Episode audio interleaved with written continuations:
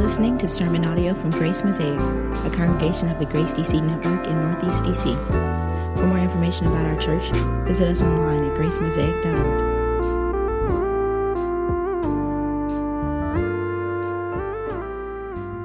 Good morning, friends, and Happy New Year. I don't know what kind of New Year's traditions you might have, but in Korean culture, it's typical on New Year's to share a special meal with family in which you serve tteokguk. That's a traditional rice cake soup. Rice cakes symbolize blessing and abundance. And so this special soup represents a blessing of abundance over the upcoming year. And so if I could, if only I could, I would cook up a huge vat of rice cake soup for every one of you, invite you over to my house so we can together anticipate God's gracious abundance in the coming year. Abundance is the theme of today's passage. These verses from Mark chapter 8 invite us at the start of this new year to behold a God of abundance. We're told in this story a, great crowd had gathered to listen to Jesus' teaching as they often did, and they found themselves after three days with nothing to eat. And of course, as you may be familiar with this story, Jesus, by a miracle, feeds this crowd of 4,000 people with just seven loaves of bread and a few small fish. And through this event, Jesus reveals his abundance. And he does this in at least four ways. He shows his abundant compassion. We see in verse 2 when Jesus looks out at the crowd, recognizing their hunger, he says, I have compassion on the crowd. Now, this word compassion, uh, it translates the Greek word splanchnizomai. It's one of my favorite Greek words. I just wanted to say it because it just, I love it. It means a pain that you feel in your gut because you love someone. Uh, this is what Jesus feels towards us in our times of need. He feels it right in his gut, in his heart. He feels compassion. And I love these almost random sentences in verse 2 and 3 that describe Jesus explaining to his disciples what he observes. Uh, they have been with me now three days and have nothing to eat. And if I send them away hungry to their homes, they will faint on the way. And some of them have come from far away. Jesus is almost sort of rambling, picturing in his mind what might happen to these people if he just sends them off. You see, Compassion imagines someone else's hardship. Jesus is carrying the people in his mind, and he cares about their most basic needs, their hunger. Uh, behold Jesus' abundant compassion. See also his abundant provision. So Jesus then directs the crowd to sit down on the ground. And we're told he took seven loaves of bread. Now, the number seven is actually repeated four times, four times in this story for emphasis. Why? As you may know, in the Bible, seven is a symbolic number that indicates perfection, completion, fullness. See, the people received all that they had need. They received from the fullness of God. Jesus gave thanks. He's acknowledging God's provision. He broke the loaves. He's sharing the pieces with the crowd. He blesses a few small fish. See, he's setting it apart as a gift from God. And he set it before the people, like he's spreading out a banquet before him. This is the, the deliberate language of God's generosity abundant compassion, abundant provision, there's also in this story abundant inclusion and reconciliation. You see, you might know that this is actually the second time that Jesus performs a miracle like this, where he feeds a large, hungry crowd. Back in Mark chapter 6, he does the almost identical thing, feeding a crowd, that time, of 5,000 people. That's why in verse 1, it says, again, when again a great crowd had gathered and they had nothing to eat. But this time, Mark is telling us that Jesus did something special, a little bit different from the last time. Uh, this time, the feeding takes place in a place called Decapolis. We know this from the previous chapter. That's a Gentile, non Jewish region. Uh, that means uh, Jesus is doing this to show that he is coming to feed even those who traditionally, historically, were outside of God's covenant people. See, he's showing that the fullness of God's provision isn't just for insiders, but for outsiders. It's for all people, including Gentiles. See, there's a sharing across borders and boundaries. And Jesus didn't do this meal on the cheap. He didn't provide a lesser meal this time around to the 4,000 just because they were Gentiles. No, no, no, no. There, there are no second class citizens here. Everyone gets served the same meal in our Heavenly Father's house. We also see in this passage then abundant satisfaction. See, compassion, the love of God. We see His abundant provision. We see the abundant inclusion and reconciliation of His people. And finally, we see their deep, full, and abundant satisfaction. Fullness. Literal fullness. We're told in verse 8, and they all ate and were satisfied. There's almost a picture here of a sense of, of Sabbath, rest, refreshment, nearly an echo of those well known words from Psalm 23. The Lord is my shepherd. He makes me to lie down in green pastures. He prepares a table before me. They were so satisfied, in fact, as they looked around, they found themselves surrounded by a surplus. See, the disciples picked up all the broken pieces that were left over, and how many baskets did they collect? Seven baskets. Again, that number seven. Not only did Jesus feed them with seven loaves, now there were seven, a, a full complement, perfection and completion and fullness of leftovers. That's how much God had provide, provided for his people. And that word full there actually can be translated abundance and overflow. See, even the leftovers speak of God's generosity.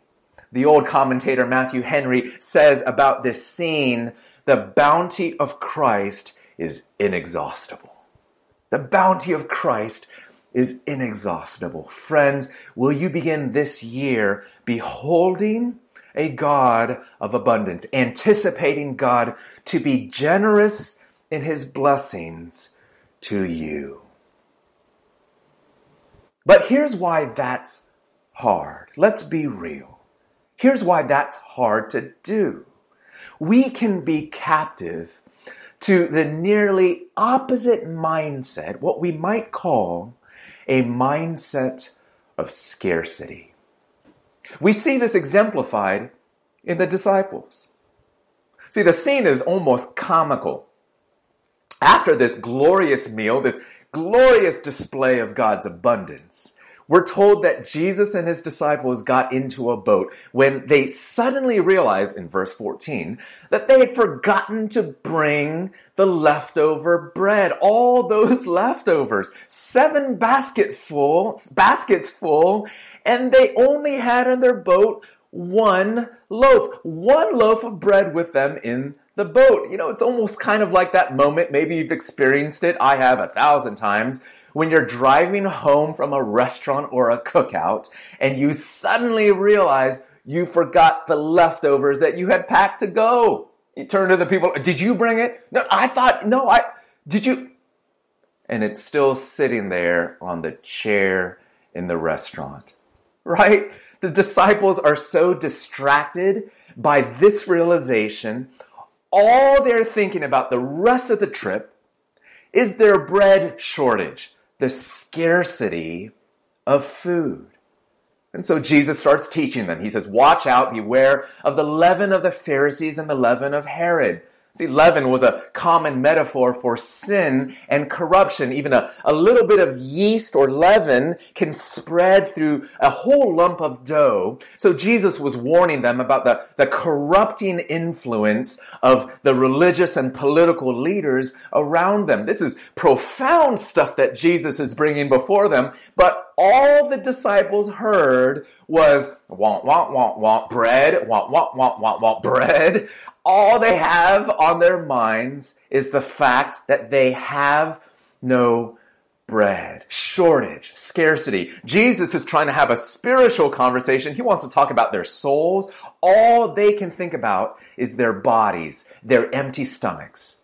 But they're not just preoccupied with food, of course. They are preoccupied with perceived scarcity.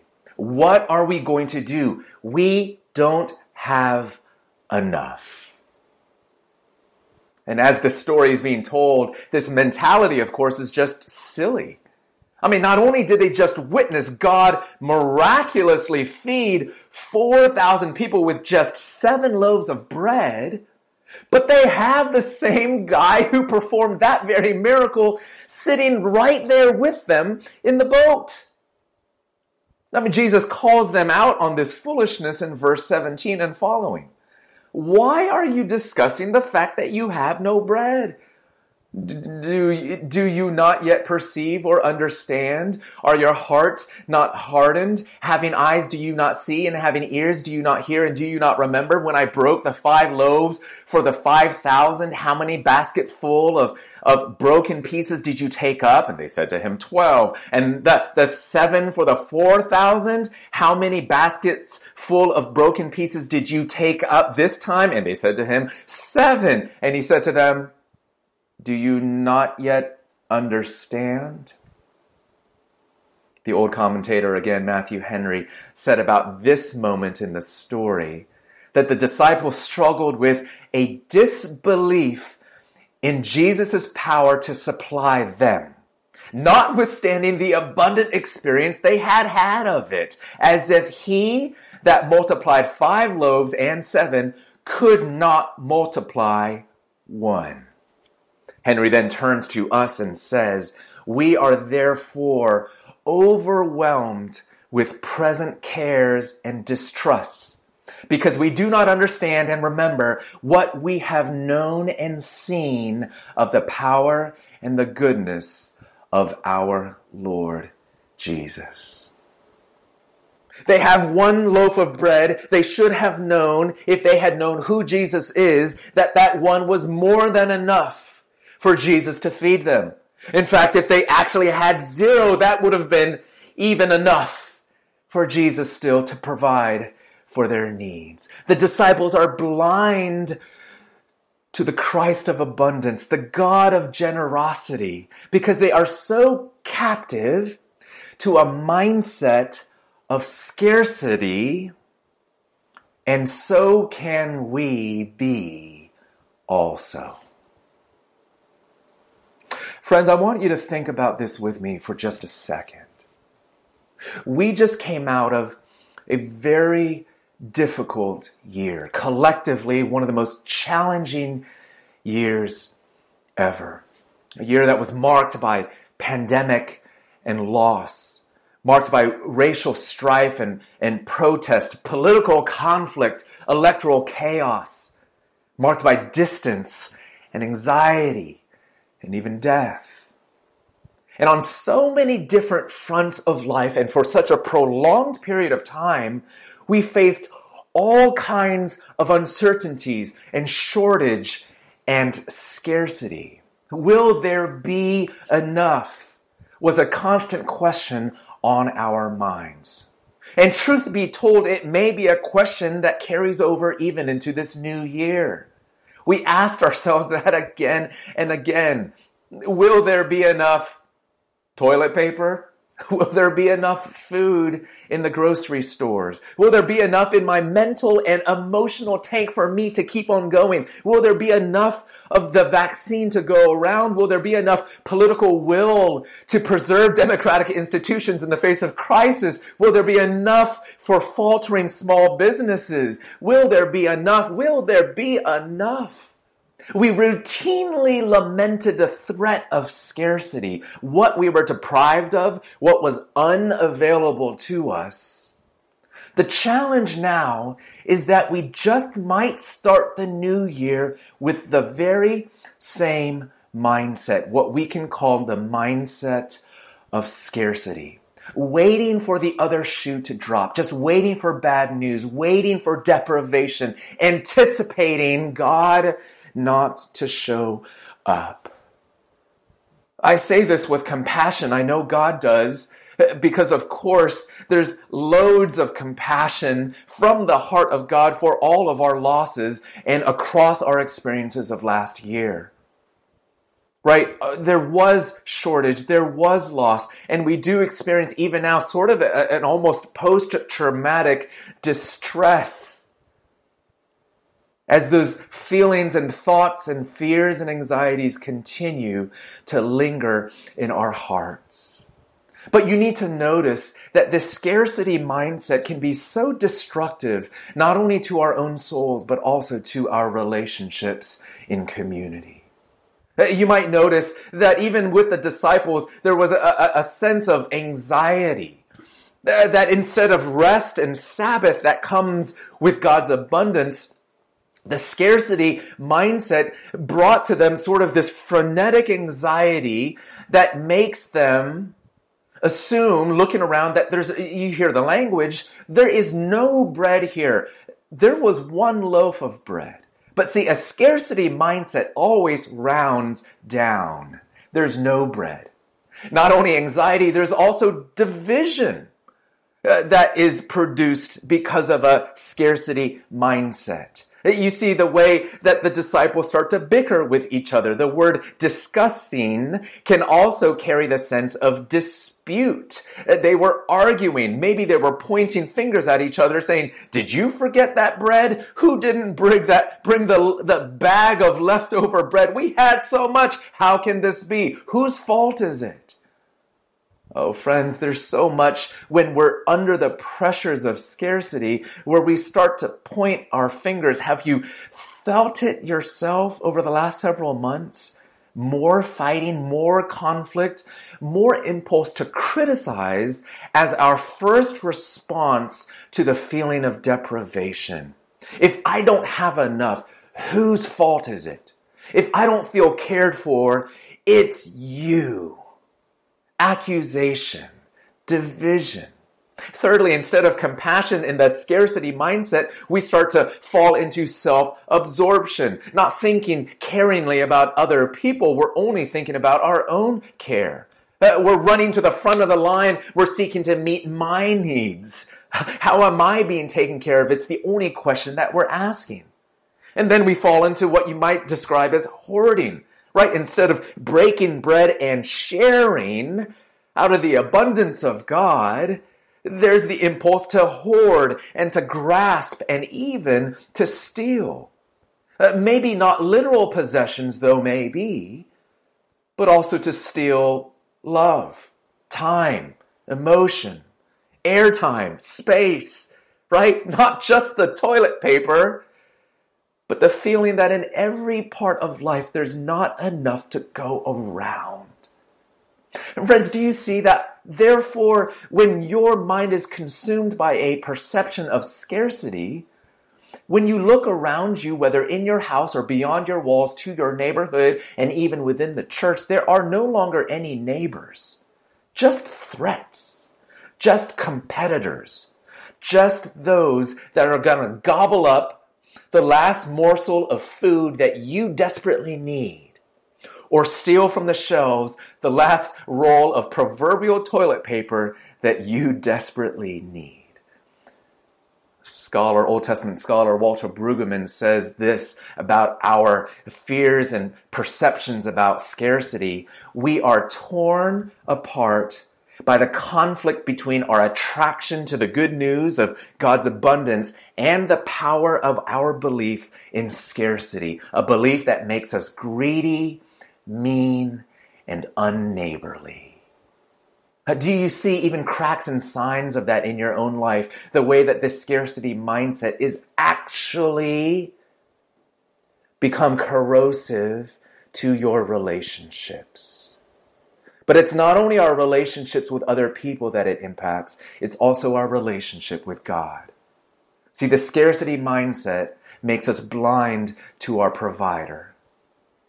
Just like with the disciples, even when he's right there in the boat beside you, you look around and you say, There's no help here.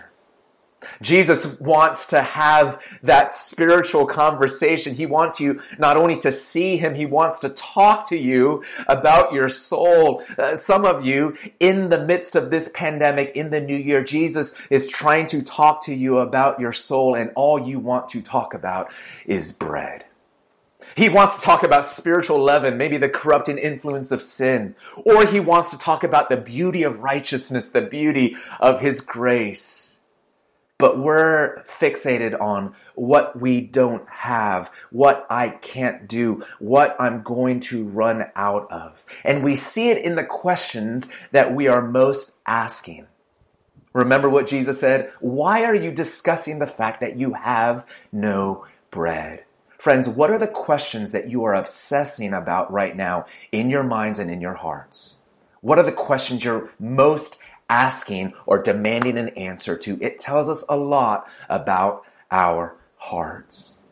Because this can become a habit of mind and thought. See, the disciples did not adopt this scarcity mindset just in the moment. They even entered the scene with it already embedded within them. In verse 4, when they are told by Jesus or they re- realize themselves that they're in trouble, there's this big crowd and they're all going hungry. In verse 4, they say to Jesus, How can one feed these people with bread here in this desolate place? It's not possible, Jesus.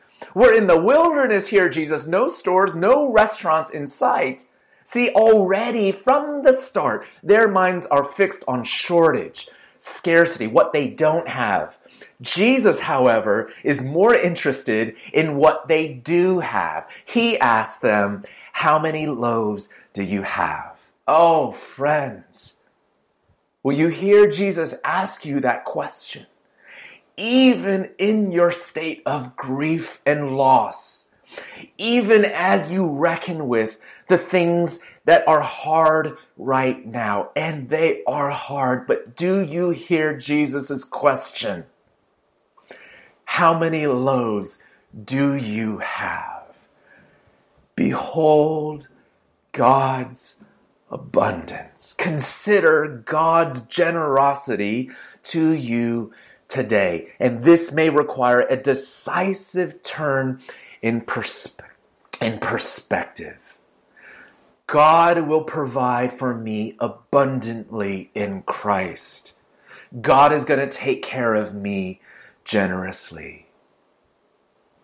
You see, this passage turns our hearts upwards and opens our eyes to the generosity of our Heavenly Father. God gives. Christ gives, breaks bread, and shares. Remember that great word, that all important word at the start of this new year from Romans 8? He who did not spare, withhold, his own son, but graciously, generously gave him up for us all, how will he not also, along with him, graciously give us all things? You see, Jesus himself is the meal. Jesus himself is the bread that God will abundantly provide you and me in his own words from John 6, I am the bread of life. Whoever comes to me shall not hunger, and whoever believes in me shall never thirst. I am the living bread that came down from heaven. If anyone eats of this bread, he will live forever. And the bread that I will give for the life of the world is my flesh. Do you see the bread that Jesus promises to feed you with is not only the daily bread that he does in fact provide for you day to day, but ultimately it's the bread of his own flesh, his broken body, his spilled blood, his grace, his kindness, his compassion, his love, his covenant promise and presence that is not only good enough for you to meet your needs, he says, This is bread that I will give for the life of the world. Surplus. Seven baskets full of leftovers, full of abundance that overflows. Oh, friends, do you know that your cup runneth over in Christ. My cup spills over with the generosity of God. And as we taste God's abundance, God's generosity will make us into more generous people. With full hearts, we can then begin to practice instead of hoarding, more sharing. As Brueggemann puts it, if bread is broken and shared, there's enough for all. What would it look like for you, for us to, to be a, a sharing people in the coming year? Uh, instead of division and accusation that comes with that scarcity mindset, uh, what if we became more of a, a, a people of reconciliation and inclusion? drawing people into our lives rather than telling them to stand outside to make sure that our needs are met first. Uh, what if we practice compassion instead of self indulgence, having our minds fixed on other people, having our guts pained by the pain of others, rather than only carrying our own pain?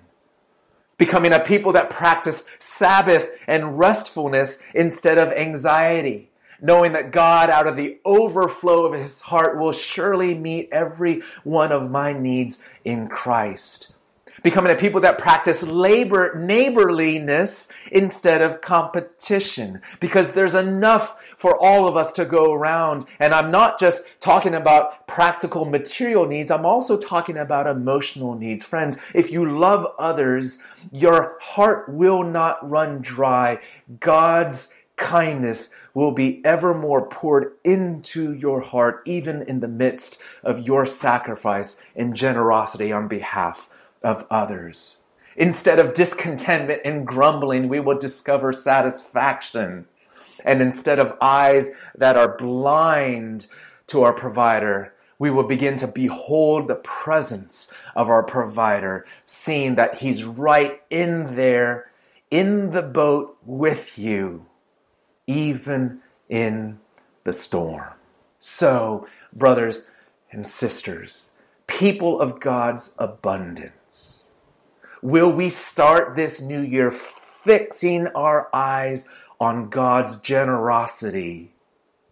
And out of the fullness of that, commit ourselves to live generously. Friends, behold the abundance of God. Beloved, why are you discussing the fact that you have no bread? Do you not remember? Have you not heard? The Lord of abundance is here. Let's pray.